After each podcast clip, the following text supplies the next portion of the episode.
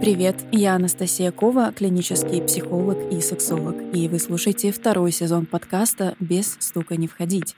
Здесь мы обсуждаем секс, отношения, психологию и не только. Подписывайся на нас на Ютубе и в Телеграм-канале, чтобы не пропустить новые выпуски. Устраивайся поудобнее, и мы начинаем.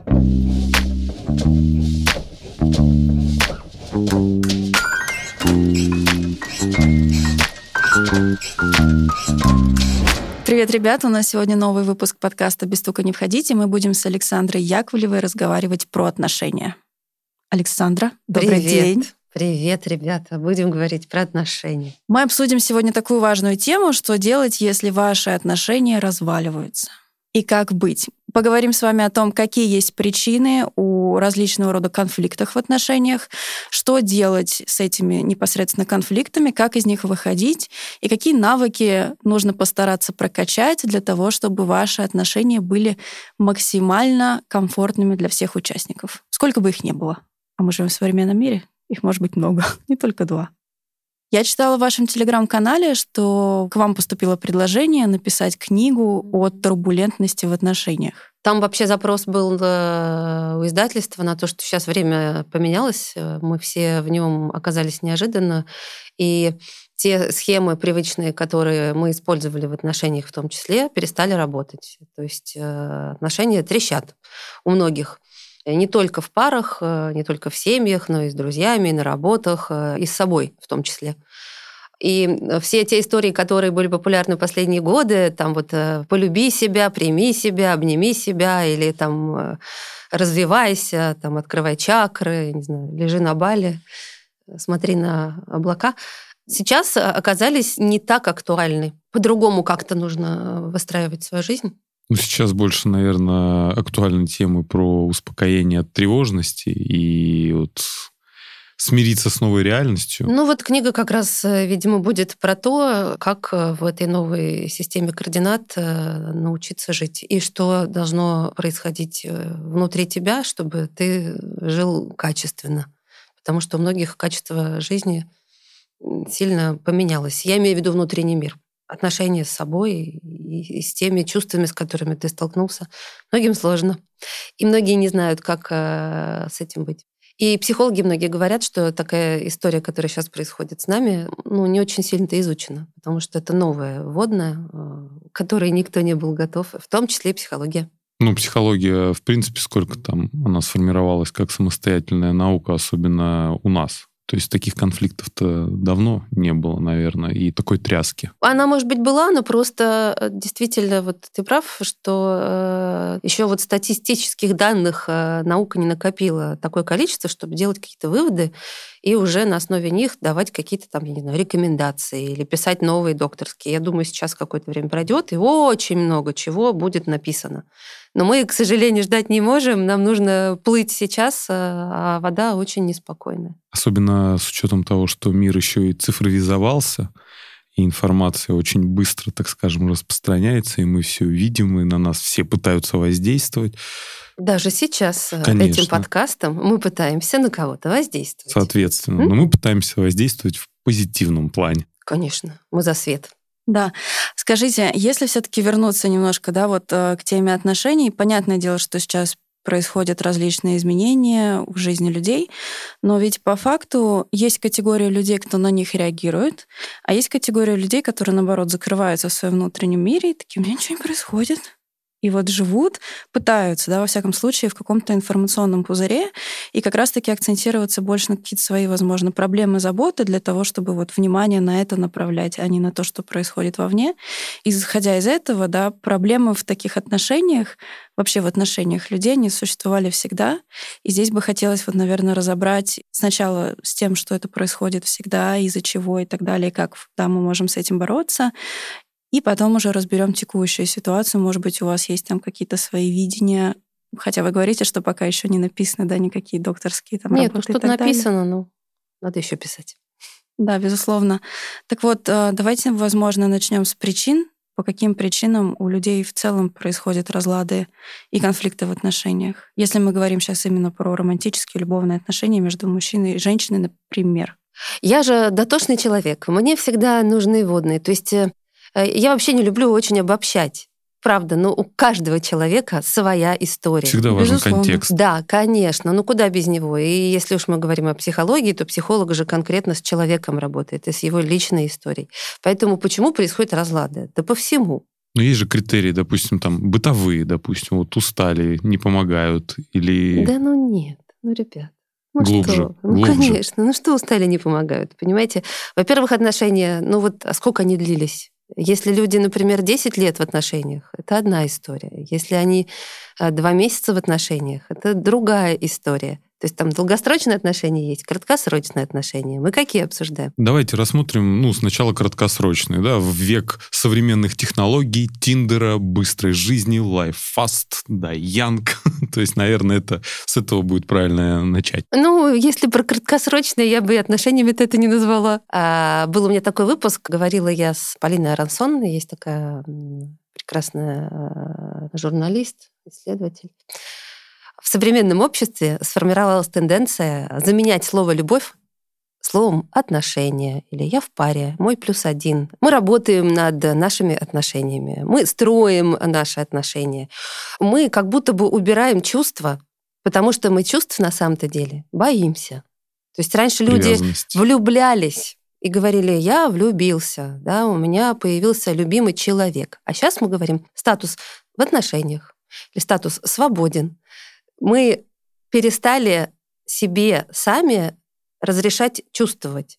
Почему? Потому что чувство — это очень сложно. И любовь, она либо где-то сзади у нас, как правило, несчастная, либо впереди, как правило, очень счастливая. А сейчас я в отношениях. Ну, типа, это не так серьезно, как вы подумали, и я сам к этому как бы а, немножечко отношусь со стороны. То есть, опять вот мы говорим отношения. Если есть отношения, это классно, но если в них любовь, и о чем мы говорим там, о том, как люди строят там свою любовь, проживают свою жизнь, да, вот входят в чувства, или строят отношения. Вот это уже для меня такая история, которая вот очень типична для вот современного мира. То Мы все немножечко пытаемся назови, да? отодвинуться от чувств. Мы не хотим испытывать боль, потому что если ты влюблен, ты контролировать уже не можешь. Тебя понесло. Это чувство бесконтрольное. Оно над тобой имеет силу. И значит, ты слабый в этот момент. Ранимый, уязвимый. Ну, в общем, не хотят люди, да, вот чувствовать, потому что чувство — это риск. Поэтому мы в отношениях. То есть более формально, более так конструктивно. Это У некая психологическая границы. защита, я думаю, и в этом нет ничего плохого. Это тоже к чему ну, мы пришли тем же самым путем, там, методом проб и ошибок, потому что люди хотят какую-то почву под ногами, наверное, иметь, на что-то опираться. Вот если я в отношениях, мы договорились, э, что мы живем вместе. У нас договор. Нас не вот так сплющило и расколбасило, и бабочки в животе, и мы не можем друг от друга отлипнуть. А мы сняли квартиру, договорились, кто за что платит, э, расписали, кто когда там чем занимается, кто продукты, кто уборка, кто работа, кто э, что. И это хороший как бы утрамбованный график жизни. И в него вписываются отношения. Вот мы их построили, или мы расстались. У меня закончились отношения, говорит человек. Ну, как бы закончились. Ну, другие будут отношения. А когда человек говорит, я потерял любимого человека, мы разосрались, все, у меня больше нет любви. Ведь в этом столько яркости эмоций, с одной стороны, с другой стороны, много опасности и боли. Вот не хотим мы с чувствами сталкиваться. А поэтому про конфликты, если говорить в отношениях, ну как, ну да, кто-то устал, кто-то опоздал, но на самом деле конфликты-то, они идут, ну, скорее всего, от чувств каких-то непрожитых или нереализованных, или там, где люди разошлись во мнениях, и что-то там в них накопилось, и где-то у них опять заболело. Конфликт — это же эмоция. Ну, в конечном итоге что? От обиды или от чувства несправедливости, которое мы проецируем. То ну, ну, конфликт думаем. — это значит что? Значит, где-то что-то накопилось, где-то что-то прорвалось, где-то что-то вылезло наружу. И конфликты вообще бывают продуктивные, бывают непродуктивные. Нельзя сказать, что конфликт — это всегда плохо. Вопрос, если это продуктивный конфликт, если это то, что помогает вам вырасти куда-то и продвинуться ну тогда, в общем и целом, это нормально. Ну, не бывает, да, отношений, отношений без конфликтов. Все мы люди, все мы человеки. Мы все, конечно же, когда-то где-то по каким-то поводам начинаем спорить или чем-то можем быть недовольны. Потому что бесконфликтная, например, там пара или семья, ну это пресно. Это Но как это вот вызывает без- вопросы. Это вот тут Тут вопросиков много. безразличие, мне кажется, тогда. Мы никогда не ссоримся. Вот они такие сидят, мы никогда не... Ну, в смысле? Большое количество подавленных различных чувств, эмоций всего Ну, естественно. Ну, да. что ж не ссориться? Интересов. Значит, что ты проглатываешь что-то, свою боль, свою обиду, свое недовольство, свое разочарование. И это все пласт за пластом падает внутрь тебя, и там это лежит. У кого-то токсичит, у кого-то протухает. Но в любом случае, можно ли сказать, что там в этом накопленном клубке этих негативных эмоций э, расцветет счастье? Ну, скорее всего, ты э, будешь э, ну, таким типа а внешне спокойным. Мы не ссоримся. У нас все хорошо. А потом нашли в разных пакетах. Потом нашли разные Ну, Ну, не до такого уже, это уже совсем. Ну да. Просто да, если долго подавлять, то где-то это должно рвануть в один момент. Да, и как правило, например, если люди подавляют это в своих э, отношениях, то это может э, прорываться на работе. Вот приходит этот э, начальник, да, и все время за что-то ругает своих сотрудников. Или постоянно докапывается к детям, э, что они не то и не так. Ну, это не обязательно Куда-то, в общем, это в любом случае Ну, выплескивается. конечно. Ну, и где-то ты, яд. если у тебя не решены какие-то вопросы здесь, значит, ты каким-то образом будешь компенсировать. Сублимируешь где-то. Естественно, да. да, будешь сублимировать. Э, Ты никогда в этом не признаешься. Если тебе скажут, ну вот, смотри, А ты, может, и ты не скажешь, догадываешься. это- Ну, то есть сам не понимаешь. не понимаешь, конечно. Ну, естественно, люди же не специально приходят на работу и начинают там орать на уборщицу, которая там что-то на столе поменяла. Потому что дома, например, что-то не решено.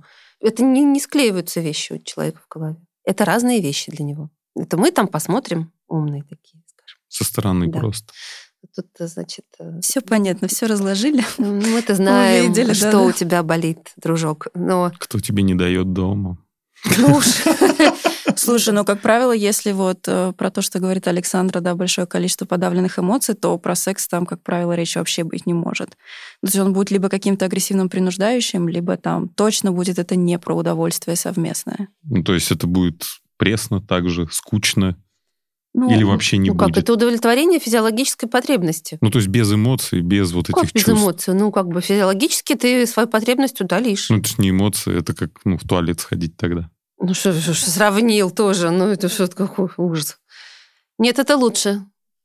Все-таки. Но одно дело, когда это делается с чувствами, с эмоциями, и другое дело, если ты вот зажатый, наверное, и... Нет, здесь вопрос просто про то, что если есть, допустим, в паре моменты, которые как раз-таки провоцируют конфликт, а конфликт не происходит, потому что ругаться это плохо, а мы правильная семья и не ссоримся, то, соответственно, в сексе тоже как бы могут э, быть разногласия, Слушай, ну, если проблемы вы не проблемы неудовлетворенности, проблемы обсудить, с оргазмом мне кажется, проблемы и с сексом. Ну, то есть ты не можешь обсудить тогда с своим партнером вообще ничего, потому что, ну, там, в первую очередь ты обсуждаешь какие-то бытовые ситуации, потом какие-то эмоциональные, да, там, составляющие человека, ну, как по мне, да. А в-третьих, ты уже доходишь до вот этой ступени, и вы уже действительно обсуждаете там, а что в постели? То Мне есть кажется, это сложнее Постель обсуждать. это верхушка айсберга. Ну, это же интимное такое, мы вообще не привыкли об этом говорить, то есть ни с кем.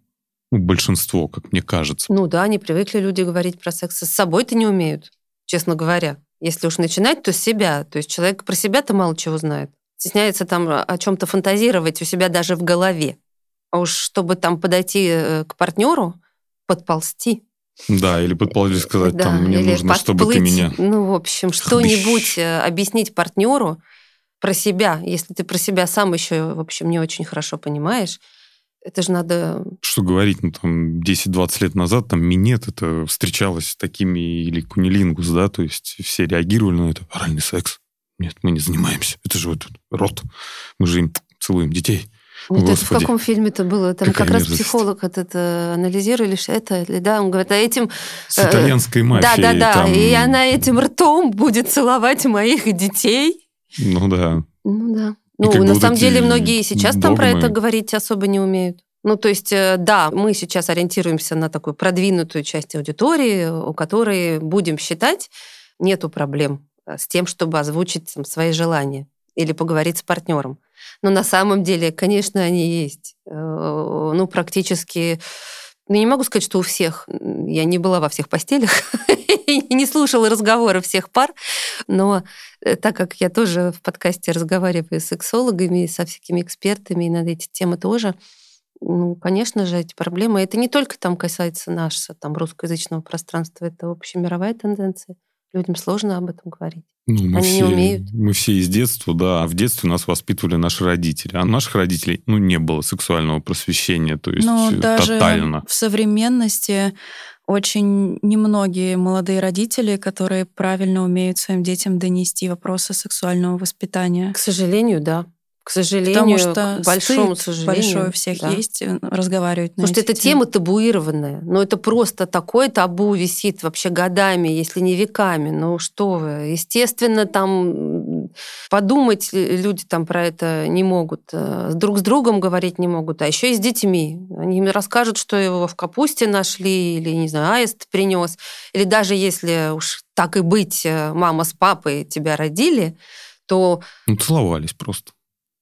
Целовались, целовались, и потом у мамы животик вырос. Мне кажется, есть два ну, направления. Да, например, так. Либо люди начинают совсем уходить э, прям в биологию, там рассказывать про пестики, тычинки маленькому ребенку, ну, которому это в целом Ну, не нужно, там про комфортно. оплодотворение, либо вот про аистов и капусту. Но Ну, это же опять, мне кажется, защитная реакция. Как бы они понимают подсознательно, что ребенок это вообще не допрет. Ну, то есть, Слушай, что там в происходит. нашем современном мире есть огромное количество литературы, которая буквально поэтапно от возраста к возрасту описывает, как нужно с Это ребенком ты, разговаривать. когда хочешь, чтобы ребенок действительно понял, что ты ему рассказываешь. А так ты ему научную вот эту жвачку даешь, типа, ну вот, тут вроде там вот есть э, трубка, туда вставляется Сам не очень понимаю, да, член, да. и Слушайте, вот но если там- что, то э, вообще, конечно, сексуальное просвещение абсолютно необходимо, и даже не для того, чтобы дети поняли, откуда они взялись, а для того, чтобы сформировать у ребенка а комфортное понимание себя своего тела и б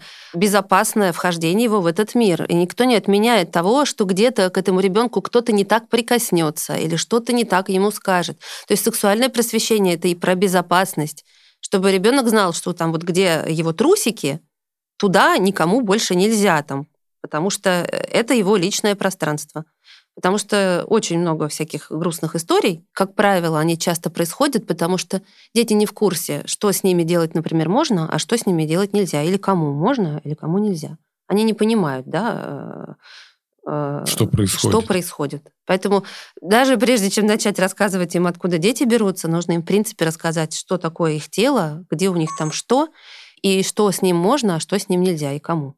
Вот, это на самом деле важный вопрос. Э, Гораздо там, наверное, раньше он должен начинать обсуждаться еще, чем то, откуда дети взялись. Нет, безусловно, да. Если вы сами, допустим, да, не можете, то как раз эти книги, они описывают, как поэтапно ребенку что рассказывать. И здесь самое главное, что в соответствии с возрастом, и есть ли запрос. Ну, вообще, конечно же, что детей надо просвещать, и не развращать, а просвещать. И для того, чтобы как раз их никто не развращал, их надо просветить. Тогда мы их обезопасим. И это будет хорошо. Мы же хотим счастья нашим детям, чтобы никто Конечно, дети никогда. это самое важное. Чуть назад отмотаю, мы там с вами говорили про то, что есть продуктивные конфликты. Мгм.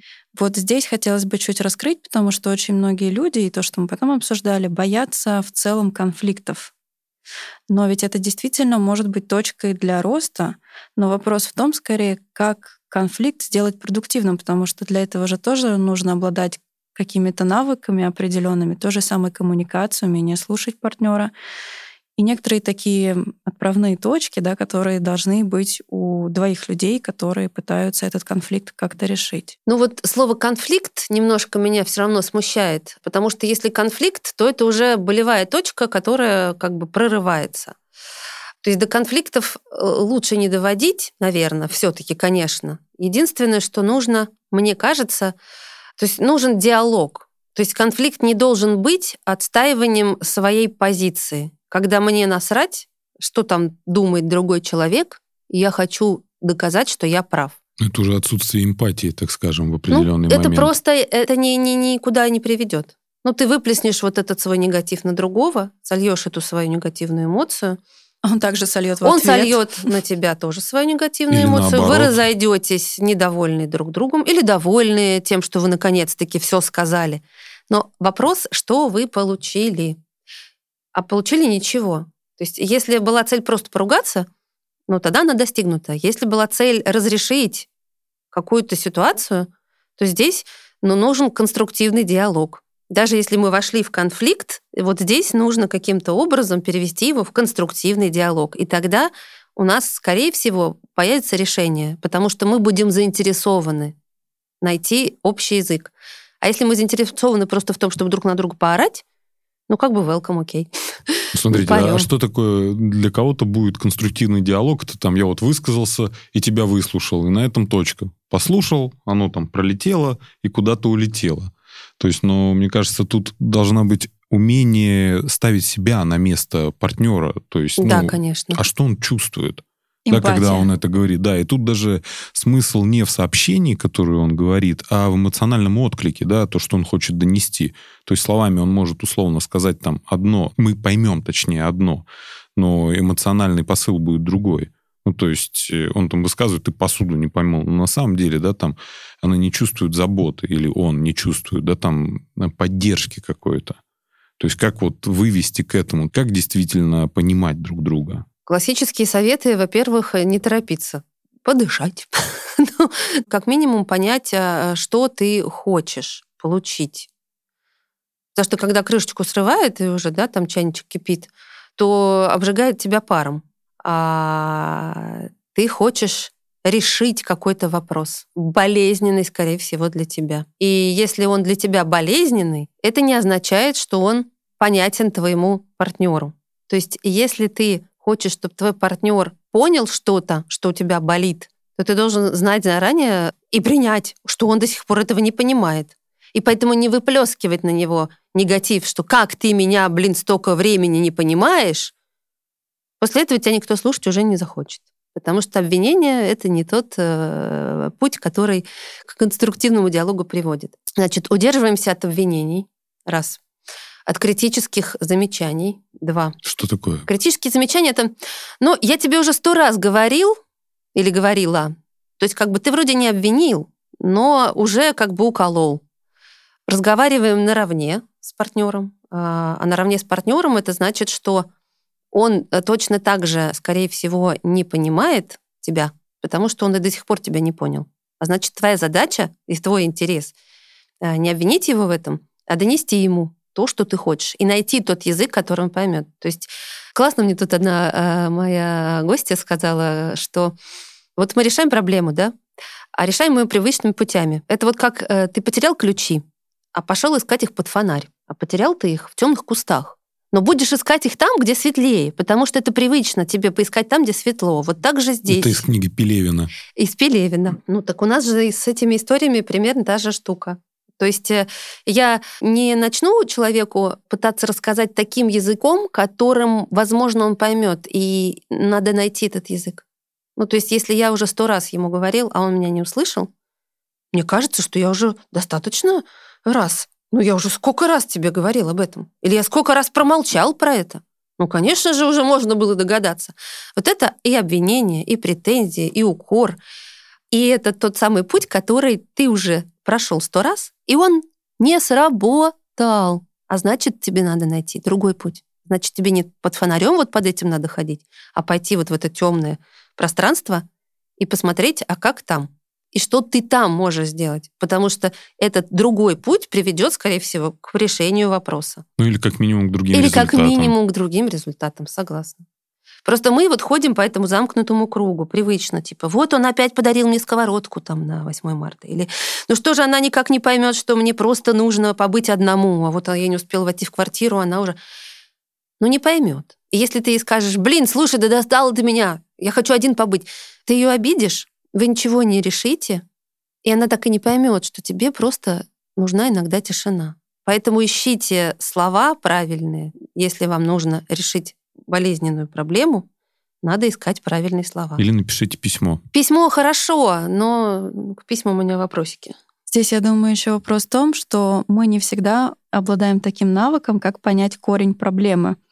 То есть, например, там меня бесит, что там, я не знаю, муж громко разговаривает. Но если начать отматывать это назад, это потому, что я устала, это потому, что я не могу там понять, да, в те моменты, когда я устаю, мне нужно побыть одной. Ну, то есть и так далее, да, про то, что вы говорите, там, что он на нее, она кричит, да, а ему там просто хочется отдыха. Это к вопросу опять, что все-таки когда ты предъявляешь претензии к другому человеку, все-таки пойми, что же там в тебе. Вот, ну, никуда от себя мы не уйдем. Мы делаем ответственными за свои проблемы других людей. И это удобно. И это классно, потому что я-то как бы при чем тут? Это он меня не понимает. Я-то здесь при чем? Это она что-то не так всегда делает. А я белое пушистое создание, значит, э, у которого вообще все нормально. Поэтому, конечно же, там не дело э, давать советы, но все равно надо искать в себе. Чего там меня раздражает-то? Вот в этом громком а, голосе. Что там во мне-то происходит в этот момент? И откуда во И мне почему? это недовольство? Да. Может быть, когда я найду этот ответ, мне будет проще общаться с партнером. Я уже смогу ему сказать, что меня не бесит то, что как ты громко разговариваешь, а то, что э, на меня в детстве там папа много кричал, я вот сейчас понял, что когда я слышу громкий вот этот там твой голос, этот тон, а, я впадаю в этого ребенка испуганного, и мне очень некомфортно. И тут еще, ну, когда вот вы говорите про вопросы к себе, я тут начал, а, ну, не начал, я это давно вообще вспоминаю про быструю жизнь, про вот эти большое количество отношений. В общем, еще с- юношеских лет я замечал то, что определенные парни, да, там вот они все время начинают какие-то отношения, и раз за разом они там попадают, по сути, в одни и те же отношения. То есть расстаются с девушкой, она там его чем-то не устраивала, там гуляла, ходила, не знаю, или молчала и была скромной, и находят вот ровно такую же. То есть либо она становится там через неделю такой же. Но я это к тому, что куда бы мы ни шли, мы себя берем с собой. И в следующие отношения, и в следующую ссору мы все равно берем себя. И то есть свои же вот эти весь бэкграунд, мы опять его приносим в эту же ссору, мы опять ссоримся, и опять мы не видим то, что, ну, вина-то, она внутри, она в одном человеке, который в зеркале смотрит, а не во втором. Ну, не вина, а ответственность, да, вина неправильное слово, ответственность, я имею в виду. И вот когда, если вы попадаете в одну и ту же историю раз за разом, то нужно, конечно, задать вопрос. Или конфликт один и тот же на одной и той же почве. Ну, то есть он раз за разом повторяется, то, наверное, тоже нужно задаться вопросом. Слушай, но людям очень сложно разбираться самостоятельно в таких вопросах, Конечно. тем более, если нет опыта, поэтому здесь всем поможет Ну, у нас вообще... Психотерапия. Конечно. Ну, у нас просто надо понять, что Подкастики, книжечки, лекции, ютубчик, нас все, что хотите. так устроен, то, что мы всегда будем ну, ходить по одному и тому же кругу. Нам очень сложно вырваться из этой системы. Потому что есть уже устоявшиеся нейронные связи, по которым ты живешь. Естественно. И очень трудно на эту систему взглянуть, находясь в этой системе. То есть нужен, да, третий человек, Факт. который, ну, там, беспристрастно, ну, понятно, беспристрастно абсолютно не бывает, но все же немножко со стороны прокомментирует. Быть объективным самим собой безумно сложно. Ты можешь прекрасно видеть то, что происходит там с другом, а, не знаю, с коллегой, то, что происходит с тобой, выйти из себя, посмотреть потом на себя и обратно в себя зайти, конечно же, там Гарри Поттер, может быть, умеет, а мы нет. Поэтому третья сторона, ну, я не знаю, насколько она нужна, потому что там тоже будет субъективное восприятие ситуации. Но быть собой хотя бы честным. Это уже будет большой-большой шаг. Ну, даже психологи не могут этого делать, да? Ну кто- нет, авторы погоди, если мы книг. говорим про, допустим, парную семейную терапию, то психолог, если это не определенное там направление, он не дает конкретных действий и инструкций. Как раз его работа в том, чтобы каждый высказался безопасно, нашел точку соприкосновения между ними и свести их друг к другу. То есть он не говорит там одному типа «она дура», он козел. Такого нет. Или там «так, разъезжайтесь». Ну, как бы нет, это не работает. Ну нет, конечно. Но вообще парами до психологов вообще редко кто Ну, а, к доходит. сожалению, да. Это было бы, может быть, прекрасно, но это прекрасное будущее. А сейчас это редкие случаи. Хотя, конечно же, это может помочь. Это только мистер и миссис Смит в кино сидят очень красивые. Анджелина Джоли и Брэд И Питт. то развелись. Нет, ну потом-то сошлись, э, да. И там же их, кстати, спрашивают, когда у вас последний раз был секс. И они, в общем, долго думают и вспоминают. С этого фильм начинается. Все дело в сексе. Нет. Не, ну Нет. понятно, что секс это лишь продолжение всего это. Так, Ну, в сексе есть, конечно, в общем, дело. Ну, не всегда. Я бы Ну, так как не сказала. всегда? Ну, слушай, если мы говорили ранее о том, что есть много подавленных и сложных чувств, которые не умеют обсуждаться, находиться в общей точке соприкосновения и так далее, то секс как бы туда вообще лучше не лезть поначалу, потому ну что понятно, что секс тут же там, это ну, верхушечка. ступени. Сначала да. надо вот тут вот разобраться на базовом каком-то уровне, Забор там, выстраивать покрасить. коммуникацию. Ну, слушайте, если нам небезопасно друг другу высказывать там претензии какие-то, то высказывать, э, не высказывать, а хотя бы там делиться или э, попросить, или сказать. чем-то да. в сексуальной сфере, это еще сложнее. Это же уязвимость твоя такая вообще уровня, не знаю, какого. Ты же должен это открыть. И, конечно же, ты делишься не с первым попавшимся, а со своим там любимым человеком. С человеком, которому ты, ну, априори доверяешь. Самое вообще интимное, что у тебя есть, это как раз, собственно, свое там тело и свое сексуальное э, благополучие. Но у тебя нет никаких гарантий, что ты будешь понятым, что тебя с твоими там фантазиями или что-то ты хотел сказать примут и поймут. Ну, и, конечно же, это безумно страшно. Ну, конечно, это страшно. А еще проблема в том, что если тебе что-то, например, ну, не очень нравится, ты же тоже боишься его обидеть или ее, показаться не таким совершенным. Это же клево, когда ты в постели э, чувствуешь себя Богом. Да, вот класс, все, у нас все летит, все дымится, все хорошо. И вдруг выясняется, что твоя партнерша, например, не каждый раз оргазм. да, испытывает оргазм. Или что ей, например, э, то, как ты делаешь кунилингус, э, в общем-то, не так и нравится. И мог бы ты делать немножко получше. И она, наверное, скажет это безумно аккуратно и очень бережно к тебе. Но немножечко, я Но уверена, услышишь ты, ты услышишь другое. Потому язык что... у тебя не очень. Да ладно, что там язык, понимаете? Это же, ну, это удар по твоему самолюбию. Или Конечно. что ты плохо, извините, неплохо. Нет, она-то скажет, или он скажет, что тут пониже, тут повыше. Мы сейчас про минет, если что. Или там посильнее, послабее. А она-то что подумает? Я уже с ним, там, не знаю, два месяца вот в отношениях, и не первый раз, а А он до сих пор не не говорил. нравилось. И значит, ему не нравилось. И вот здесь мы возвращаемся к тому, что тема стыда не дает нам права обсуждать это на начальных этапах. А было бы неплохо. Ну, на начальных это когда? Ну, вот у Когда вас первый начина- секс? Ну нет, ну у вас начинается Когда сексуальная первый жизнь. день. Ну, в анкете прям ну, написал Нет, все. ну слушай, нет, я говорю про то, что начинается сексуальная жизнь, и вы же подстраиваете друг другу, вы обучаете друг друга, как кому нравится, как приятно. Слушай, ну в теории звучит красиво, но в Это в практике идеале. очень тяжело. Ну, мне кажется, что Ты вообще обсуждать, э, да, Там я в банке. А как любишь, чтобы минет Нет, делали? мы же говорим уже про то, когда отношения начинаются, и у вас уже начинается какая-то интимная жизнь общая. Ну там же много чего начинается. И бытовая жизнь, не только интимная жизнь, и вообще отношения Ну, слушай, к в бытовой жизни вы же обсуждаете, кто как привык, там, я не знаю, завтракать или во сколько вставать. А почему вы не обсуждаете эти вещи? Ну, я же говорю, это все на А как ты жизнь. относишься к книгам и так далее? Ну, много тем. И ты все равно эту тему мы всегда пытаемся так вот, ну, если и затрагивать, то вскользь. Ну, мы друг к другу, конечно, притираемся. И, конечно же, это надо не на первом там, свидании и тут же рассказывать, что мне нравится, а что мне нет. В процессе подстройки друг другу, когда у вас первый, второй, третий, четвертый раз и так далее. Ну, я бы думаю так, что не надо это откладывать в долгий ящик. Просто это накапливается. И если действительно ты в отношениях год, и спустя год ты узнал, что, например, что-то ты делал э, не так, э, как человеку максимально комфортно, то есть ему нравилось, конечно, но, наверное, что-то вот можно было докрутить, и он бы получал больше удовольствия. Ну, то это, конечно же, не так и радостно слышать. Ты понимаешь, что вот целый год э, ты мог делать лучше и делать его там счастливее, там, да, его оргазмы были бы более яркими, я не знаю, там их больше бы было.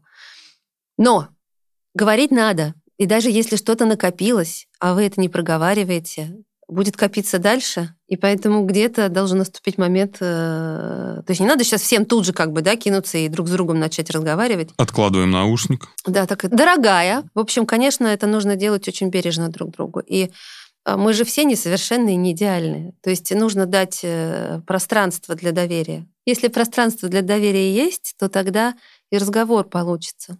И да, Ну, где-то нужно признать, что в чем-то, наверное, ты там был или была не так э, идеален, как тебе казалось. А что делать, если прошло ну, не месяц и не год? А если вот пары, да, которые там 10 лет живут, и они не могут об этом говорить? Она может сказать, ой, я тут нашла такую интересную книгу с туториалами по кунилингусу, а давай попробуем. А он говорит, «Э, слушай, не сегодня. Ну, в следующий раз, когда... А он скажет просто, я 10 лет вижу, этот вареничек. Да, и лежу его. Что мне могут там рассказать? Нет, я тебе просто отвечаю на вопрос, как это можно партнеру подать так, чтобы это как будто бы было не обидно. Ну. Если 10 лет об этом не говорили, то именно будет вот так. Ну, то есть не говорят же о том, что оба думают, что все. Слушай, сексуальные отношения — это то, над чем должны в идеале работать оба партнера для того, Конечно. чтобы они были это удовлетворяющими. Да. Ну, если бы все было в идеале, жили бы мы Поэтому, как правило, чаще всего женщины у нас же любят всякие там курсы, книжки, белье красивое, то все. Женщины вообще более склонны к самосовершенствованию и Поэтому она и может быть инициатором, который предлагает что-то. Конечно, я не спорю. Скорее всего, так и будет. Нам нужно мужчинам донести тоже, как вот им реагировать, как начать. То есть, если 10 лет Дорогие вы не разговаривали мужчины. об этом, это не значит, что все окей. Это, наверное, скорее значит, что все вообще не окей. нет, может быть, у них идеальный секс все 10 лет. Это, это сейчас я... ошибка выжившего, мы их не берем. Это ошибка выжившего, к сожалению. Это, конечно же, сложно. Если уж такой разговор начинать, это должен быть не разговор, там так иди сюда, сейчас все обсудим. Я наконец-таки знаю, как да, доставить тебе удовольствие. Это, ну, это да, это открыться, это риск. Это страшно. И не быстро. Нет. И это может быть, естественно, не один разговор. И для того, чтобы о чем-то начать говорить, и к этому надо подготовиться. То есть сказать, что, знаешь, я вот там столько лет э, вообще молчал. Сейчас искра. То есть даже чтобы к этому разговору подойти, нужно тоже очень бережно входить в это все. То есть невозможно. Это как раз не та страсть, да, когда люди друг другу одежду сорвали и быстренько что-то у них там получилось яркое. Это же когда, если мы говорим про 10 лет, 15, 20, неважно. Это уже когда люди много друг о друге знают, но что-то они уже и подзабыли. И что-то им перестало, возможно, быть интересно. И, конечно же, происходят изменения. И физиологические тоже. То, что нравилось 10 лет назад, может быть, уже не так приносит удовольствие. И об этом тоже надо говорить. И это тоже нужно понимать, прежде чем ты начнешь говорить, что если она так любила эти твои поцелуи вот в это место, то, возможно, сейчас у нее изменилась физиология, и это уже другое место. Но ты привык э, туда ее целовать, или она привыкла, что ты знаешь, что вот эта точка твоя G, и она тебе не будет уже говорить ничего, ну ладно, по проторенной дорожке ходи. А ты там этот, как его, бедро кусаешь просто. В общем, я говорю о том, что нужна доверительность, конечно же, прежде всего в отношениях иметь. Если она есть, то тогда и разговор получится. А если люди уже живут там по привычке или спят по привычке, и ты не чувствуешь уже своего партнера, а используешь там эту постель как э, физиологическую потребность. Э, Это хорошо, если спустя 10 лет эта потребность еще остается. Ну да, и как бы распадаются часто семьи, и как бы заканчиваются браки, отношения потому что это же известный факт, что в начале отношений секс более яркий, более разнообразный, и ты никуда не денешься от того, что если прошло там 10-15 лет, сексуальная жизнь не такая яркая, если она с одним партнером. Но она может быть более высокого качества. И она не такая, наверное, частая. Вначале вы там, э, как кролики, прошу прощения, было все классно.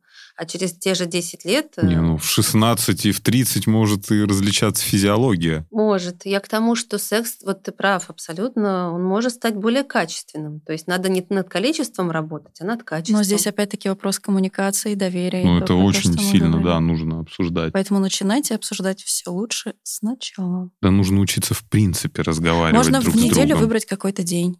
Сейчас Вечер, мы пятница, поговорим о разговоры наших о сексе. сексуальных ну, отношениях. Ты знаешь, как это, как летучка Дейли, да? 15 минут в день. Так, сегодня о бытовых, завтра о детях, послезавтра... Да нет, ну слушайте, нельзя разговаривать об этом по расписанию. Это все таки ну, знаете, по запросу. Сегодня я готов, э, и, и не потому, что пятница или там понедельник, неважно, 10 утра. Так, сколько время?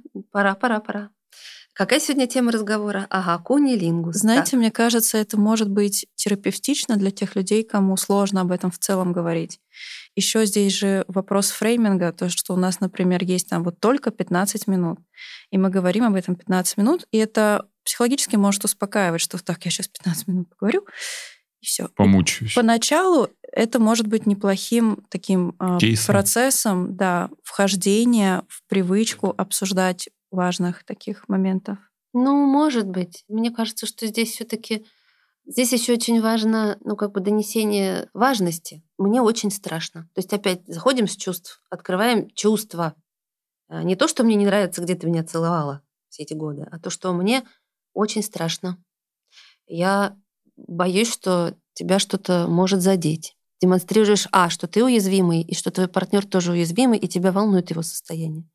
Потому что это человек, которого ты любишь прежде всего.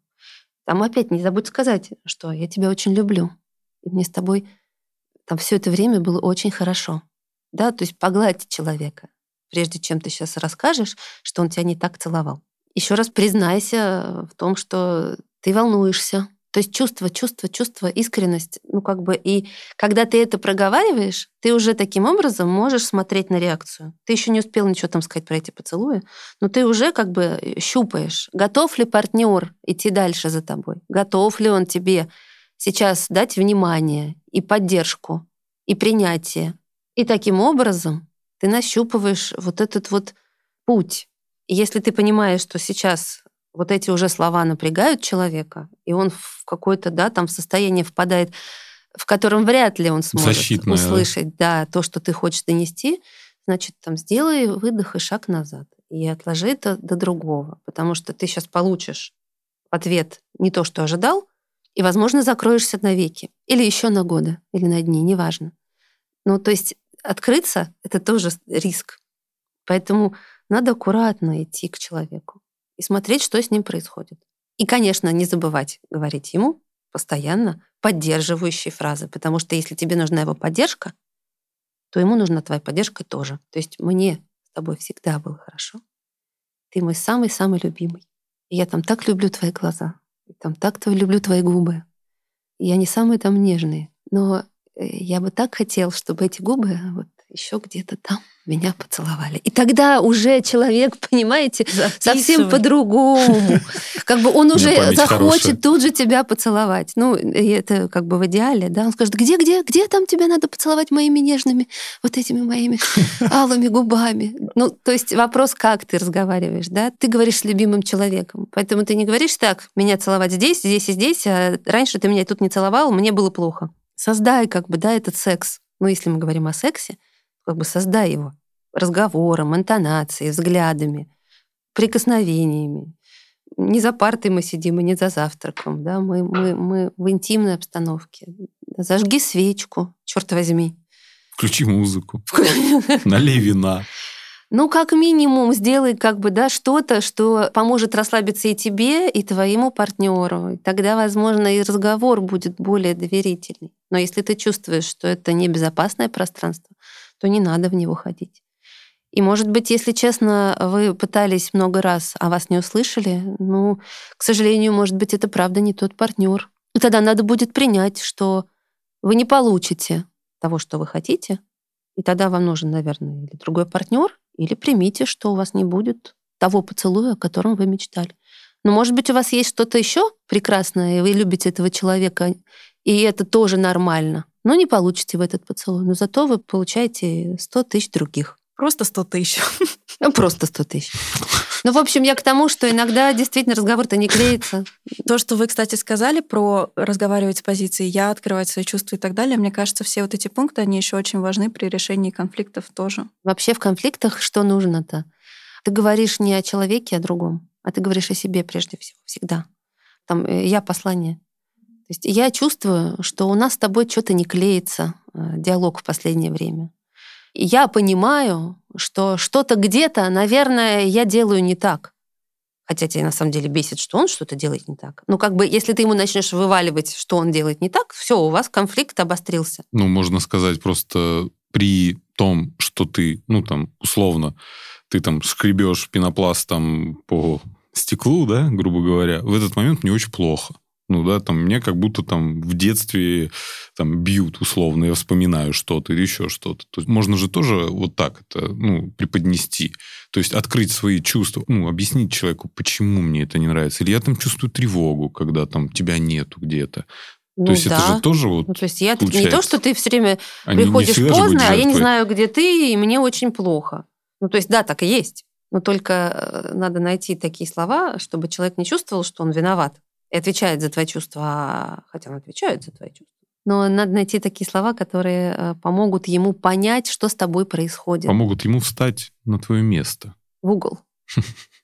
Шучу. Ну, знаете как э, встать на твое место? Ну, вообще, в идеале, конечно, здорово бы уметь вставать на место другого человека, но не все обладают такими суперкачествами, и не у всех есть тот уровень эмпатии, про который мы сейчас уже неоднократно говорили, а, чтобы реально понять, что там на этом месте происходит. Поэтому как минимум, да, хотя бы не обвинять. То есть позиция обвинения всегда вызывает сопротивление. Если у нас есть сопротивление, мы не достигаем результата ничего не поменяется. У нас всегда будут эти конфликты, они будут продолжаться, они будут и затяжные, и краткосрочные, регулярные или нет, на ровном месте, как будто бы. Э, Но не бывает такого ровного места, на котором получается конфликт. Всегда где-то за этим ровным местом есть какая-то явка, щербинка. Когда говорят, ну мы поссорились на ровном месте. Вот интересно про это ровное место послушать. Поподробнее. Ну, вот с этого момента поподробней. Да. Потому что ровное место это значит, что ты просто не видишь повода. Но повод-то есть. Поэтому, конечно же, нужно разговаривать. И разговаривать так, чтобы ты имел возможность не только свое высказать, но и другого услышать. И в какие-то моменты нужно что-то переосмыслить. Ну, иначе ничего не решится. Но это вин-вин, знаете, ну, как бы, да, игра на выигрыш. То есть, когда должны выиграть оба. То есть, может быть, вы и соперничаете, но в результате получит что-то один и что-то другой. Вот если вы оба что-то получаете, тогда вы оба победители. А в конфликте будет один проигравший, а другой победивший. Тогда всегда будет чья-то позиция снизу, другая сверху. Да Ну, все кто-то кого-то съел. Выигрыша нет. Ну, нету как бы Ну, пользы. тот, кто победил, он же все равно не добился того, чего хотел. Он просто Нет, ну если он до- хотел угнетал. его угнетать и А, ну. подавлять, э, ну окей, наверное, добился. Но мало таких людей. По сути, люди, когда конфликтуют, они пытаются что-то решить. Ну, ссорой, да, спором. В общем, нужно э, слышать, да, что тебе говорят, и говорить так, чтобы тебя слышали. Это сложно. Это вообще, особенно в моменте, когда уже вот все взорвалось, это невозможно бывает э, людям. Люди говорят, боже, что я наговорил? Как я мог там это сказать? Да я вообще это не имел в виду. Но если тебя уже несет вот эта эмоция, агрессия, злость, ярость, вот ты можешь так не думать, ты просто как это происходит. Ты же смотришь на реакцию человека, и ты добиваешься, да, чтобы сделать ему больно. И ты неосознанно, грубо говоря, там накидываешь, накидываешь, ты видишь искажение, ну, там, в его лице, грубо говоря, что его перекосило. Ты начинаешь давить дальше, дальше, дальше, и все. Но здесь, мне кажется, очень приходишь. важно в конфликтах помнить о том, какая у вас единая цель всего этого. Все-таки найти помнить. примирение. В конфликтах главное, чтобы тебя ножом не пырнули в конце конфликта. Ярик, давай не будем вспоминать твое детство из Челябинска или. Старый оскол. Всем привет. В Вот. любом случае. Помнить ну, о том, что у вас есть общая единая цель, и эта цель найти какое-то Ну, мы же говорим про отношения сейчас, да, я же не, не- не про конфликты там на работе или там еще что-то, да, мы говорим про конфликт там двух э, любящих друг Нет, просто друга у кого-то людей. есть цель доказать, что я была права, чтобы он ну, понял. это же тоже... Нет, ты послушай сюда. глубоко- Нет, ты меня Мне послушай. страшно стало. Я тебе тысячу раз уже говорил. Ты чего, не понимаешь русского языка? Ну и вот это все, понимаете, это обвинение, обвинение, это кидаться тапками, вот, э, и санными тряпками, прости господи. Ну, человек просто закрывается, и ты вот кричишь. Это Да. как Вы разрядился. нужно прекрасно помнить, э, что это все летит мимо. Человек, если его начали обвинять, э, критиковать, то он закрылся в домик.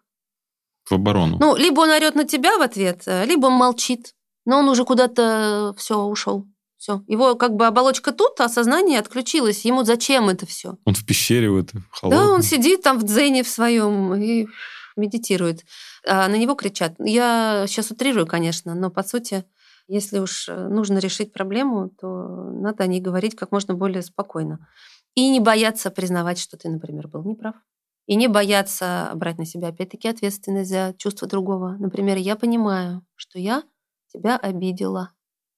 Я понимаю, что я была не права. Вот в том конкретном случае. Я знаю, что тебе больно. Я чувствую, что тебе сейчас тяжело. Такие фразы уже помогают построить диалог. Как ты думаешь? Вот с этого начать, например. Да? Как ты думаешь? Почему мы так часто ругаемся? Как ты думаешь? Мы могли бы сделать что-то, чтобы ругаться меньше. Как ты думаешь, если при кунилингусе сварочный шов повторить? Опять ты в своем. У человека больная тема. У нас же сексуальный подкаст. Сексуальный подкаст. Да, как ты думаешь, ты мог бы сделать так, чтобы я кончала не один раз в год, а немножко чаще? Это сейчас шутка была. Вы когда начали говорить таким тонным сексуальным голосом, я думаю, наши слушатели будут вот так, а потом кончать раз в год. И, да. Отдельно можно, да, записывать Шутки. шутки моим Сексуальные сексуальным шутки. голосом. Сексуальные шутки. Хорошая рубрика, кстати. Без юмора, кстати, любой конфликт вообще выходит. Кстати, чувство юмора тоже важная штука. И в сексе тоже. Конечно. Ну, как минимум после и до. Да и во время тоже норм. А теперь анекдот. И вот это... Во время кунилингуса особенно. Давай поржем. Давай, только это, ну, я все слышу. Поближе прислать.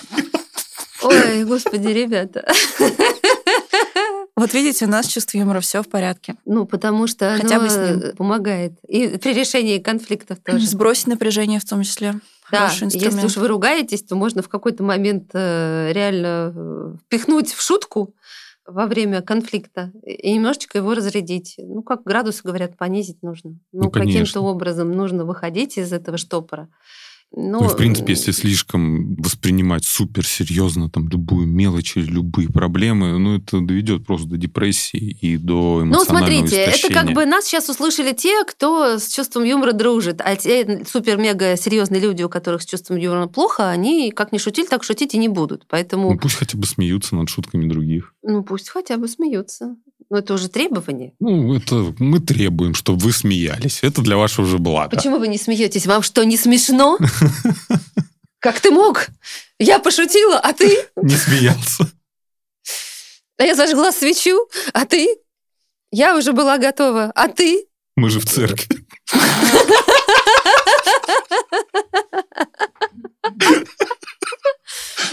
Ужас-то какой. Так, что там по планчику? Да, я думаю, что на самом деле... ждет. Это мы еще про кунилингус мало говорили, мне кажется. Это шутка. Он только рад. Поэтому...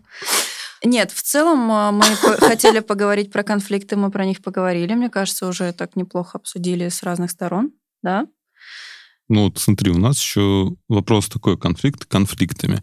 А если все трещит по швам? Если мы на краю? Хороший вопрос. А я сейчас так вот жестко скажу. А кто сказал, что надо э, сохранять? Да, нет, не факт. Вот в том-то и дело. Ну, смотри, вот в этом твоем вопросе уже как бы есть такая штука. Посыл. Ты спрашиваешь, как сохранять отношения, если все вот решить Или по не швам? сохранять. Вот. Вот это круто, потому что наша ментальность так устроена, что мы все время пытаемся это сохранить. Даже когда вот этот вопрос ты занял, да, я начала тебя разворачивать, ты сказал или нет, или не сохранять.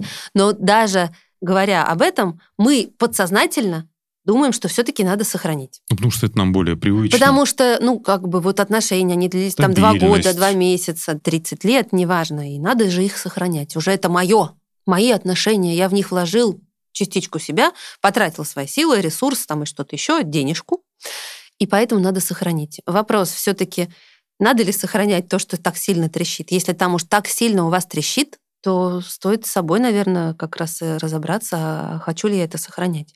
Многим страшно выходить там из отношений, или у них есть э, какая-то установка, там один раз женился на всю жизнь, или вышла замуж, или если я уже там, да, в этих отношениях три года, то как на меня посмотрят друзья, потому что мы там вроде планировали, не знаю, поездку куда-то, э, покупку совместную квартиры, что-то еще. По сути, часто мы пытаемся сохранить то, что сохранять не надо, потому что нам так привычней, безопасней, комфортней, и это какая-то условно хрупкая, но стабильность. Ну вот у меня есть отношения, а как я без них, боже? Вот у меня была семья и там, я не знаю, дети, а отношений уже как бы и нет. Есть семья, а отношений в ней нет. Вот это тоже важно. Понимаете, семью мы построили, там дом построили, дерево посадили, там сына родили, а отношения уже закончились. Любовь. Ну, где Отношения любовь... это есть. Ну, любви Я имею нет. в виду, да, ну какое-то уже принятие, понимание, желание с этим человеком идти вместе дальше. Есть там привычка, а, есть обязательства, есть там, не знаю, чувство долга. Ну, вот, кстати, тут и надо всем разграничивать. То есть отношения Мне кажется, это еще очень и- частая проблема, что люди становятся просто как брат с сестрой, и там пропадает какое бы то ни было желание. Э, Я здесь судить-то не берусь. Это неплохо и нехорошо. Так бывает. Ну и вообще вместе люди, например, встречают старость, и у них уже, ну, как минимум, э, в какой-то момент заканчивается сексуальная жизнь. Мы так устроены. И в этот момент работает другое, то, что мы накопили. А это наше общее прошлое, это наши там те же общие дети, общие друзья и тот же самый общий дом. уважение, любовь. Уважение, любовь. И любовь это не про секс, это гораздо более объемное чувство и всепоглощающее. И любовь, она вообще сначала влюбленность у нас, а потом любовь. Мы все давно попутали, когда человек говорит, я тебя люблю, на самом деле вначале он в него влюблен. Влюблен я в тебя. Просто химия. Конечно. Мне хочется с тобой все время быть, тебя все время видеть, тебя слышать, тобой дышать. Любовь приходит спустя годы, когда у вас уже накопился вот этот самый опыт, разный, когда вы уже и поссорились, и помирились, когда вы уже что-то узнали друг о друге гораздо более глубокое и прошли какой-то вместе путь. И вот там уже надстройка — это та самая любовь, это и уважение, и принятие, и желание все равно с этим человеком, не идеальным. Вы за это время успели разобраться, что вот там, когда вы в Что него были влюблены, он был идеальный. устраивает. Ну, то есть весь его Да внутренний нет, мир. не то, что он устраивает, но это тот человек, которого ты любишь, в его несовершенстве. И поэтому, еще раз возвращаясь к долгосрочным этим всем историям, сохранять, не сохранять. Иногда надо, конечно, сохранять. Если ты понимаешь, что тебе с человеком, например, до сих пор интересно, что тебе есть вот там книжки на полке, и вы их вместе прочитали, и вам есть что обсудить. Если он идет с тобой в одну сторону, да, вот как говорят люди, должны не друг на друга смотреть, а смотреть в одну сторону, потому что если мы смотрим только друг на друга, мы больше ничего не видим. Жизнь прошла, а мы не накопили общности, потому что мы только друг на друга и пялились. Если у нас есть это общее, классная компания, там, друзья, с которыми хорошо. Пускай они тоже такие старенькие и дурные, но мои друзья, там, не знаю, собачка и так далее. И мне с этим человеком хорошо до сих пор, то, конечно же, да, там что-то трещит, но мы готовы это склеивать. Если вот мы готовы это склеивать, тогда не надо раз- Разбивать до разбивать. конца. А если трещит годы, и тебе нечего уже склеивать, потому что, да, ты живешь в этом доме, а он там для тебя холодный. В нем даже живет там твой муж, Вместе на собачка. Но вы как-то давно уже там вместе не завтракаете, и как-то вам не о чем и разговаривать даже. И вот вы ходите как две тени. То есть, ну, ты живешь свою жизнь, другой человек живет свою жизнь. А что у вас общего? Ну да, у вас есть вот этот дом, там квартира. Но, но если вам про что жить? Вот как помните там в фильме рассказы, о чем с тобой трахаться было? Вот если тебе есть с человеком про что жить, то тогда надо эти отношения сохранять. А если уже не осталось, то, может быть, тебе нужен другой человек. Ну, потому что иногда это очень тоскливо, мне кажется. Если люди живут так с друг другом по привычке, а потом как бы жизнь прошла, и ты вдруг понимаешь, что ты очень давно одинок. Вроде человек с тобой рядом тут спит в этой кровати, а человека этого уже давно и ты не видишь. Или он тебя как человека уже давно перестал видеть. Он тебя как функцию воспринимает, которая там завтрак подай, принеси, помой пол, позвони, там, маму с днем рождения поздравь. Или напомни, что мне надо ее поздравить. Грустно. Но люди иногда выбирают такую жизнь и проживают ее. И ей тоже, наверное, довольны. И, и нельзя никого за это судить. Знаете, вот это вот давать оценки, судить или говорить, вы неправильно живете. Ну, кто мы такие, чтобы других судить? Конечно. Поэтому, ну, иногда есть какие-то причины, по которым людям вот так приходится проживать жизнь. Ну, они думают, что, возможно, будет хуже. Ну, то есть мы же все за стабильность привыкли держаться. Ну, не все, но большинство привыкло держаться за то, что мы понимаем. То есть, Нет, что ну если это- меня в детстве, например, научили, что вот я должна выйти замуж один раз и на всю жизнь, то я буду всю жизнь Верить верить. в это. И, и- я уже давно не буду счастлива там с этим мужчиной, э, за которого я вышла в 20 лет, ну, условно. а, и рожала ему там детей. Но я верю, что этот брак один, единственный на всю жизнь, и по-другому быть не может. И не надо эту установку ломать. Не должен прийти там э, психолог или кто-то там, да, и сказать, ребят, вы неправильно живете, вам надо развестись, найти любовь, э, или тебе вообще лучше одному, потому что ты в паре жить не способен. Если человек во что-то правда искренне верит, то, возможно, он не чувствует себя счастливым, но там загонять его в угол и прижимать его и говорить, что твоя жизнь несчастна, я знаю как, тоже не стоит, потому что это вот, да, безопасное пространство. Для него это пространство безопасно, наверное. Но это его выбор, в конце концов. Мы же не можем делать выбор за другого человека. Может, он и в этом находит какое-то свое счастье. В общем, не судить, потому что ничего хорошего э, не будет. Если человек задумался, пришел там и просит совета, тогда, может быть, об этом можно поговорить. А так? Но если трещит, не обязательно надо склеивать, возвращаясь к вопросу. Если трещит, возможно, ну и пусть трещит. Надо подумать. Может быть, правда разваливается, но невозможно вот так вот стоять и держать вот так вот руками то, что разъезжается в разные стороны. Ну, у тебя сил просто не хватит. Ты столько энергии как бы на это потратишь. Ну, столько сил. Ну, не складываются эти отношения, даже если им 10 лет. Ну, просто не надо их рушить. Ну, как минимум подумать. Мне кажется, мы вполне обсудили эту тему, снова пришли к тому, что любовь — это самое главное. Твое заключительное Да. слово. Кунилингус. Не, Ну, естественно, это же часть любви. Yeah. Да. Ну, в целом, Александра, диалог, общение. Спасибо вам большое за ваше время, за то, что пришли к нам и поделились с нами своими мыслями. Надо написать книгу о любви. Обязательно. И кунилингус. Про это другую кто-нибудь Это напишет. приложение будет. Спасибо, что дослушали этот выпуск до конца. Не забывайте подписаться на нас на Ютубе и в Телеграме, и обязательно пишите ваши комментарии и вопросы, потому что я их всегда очень жду. До встречи в новых эпизодах.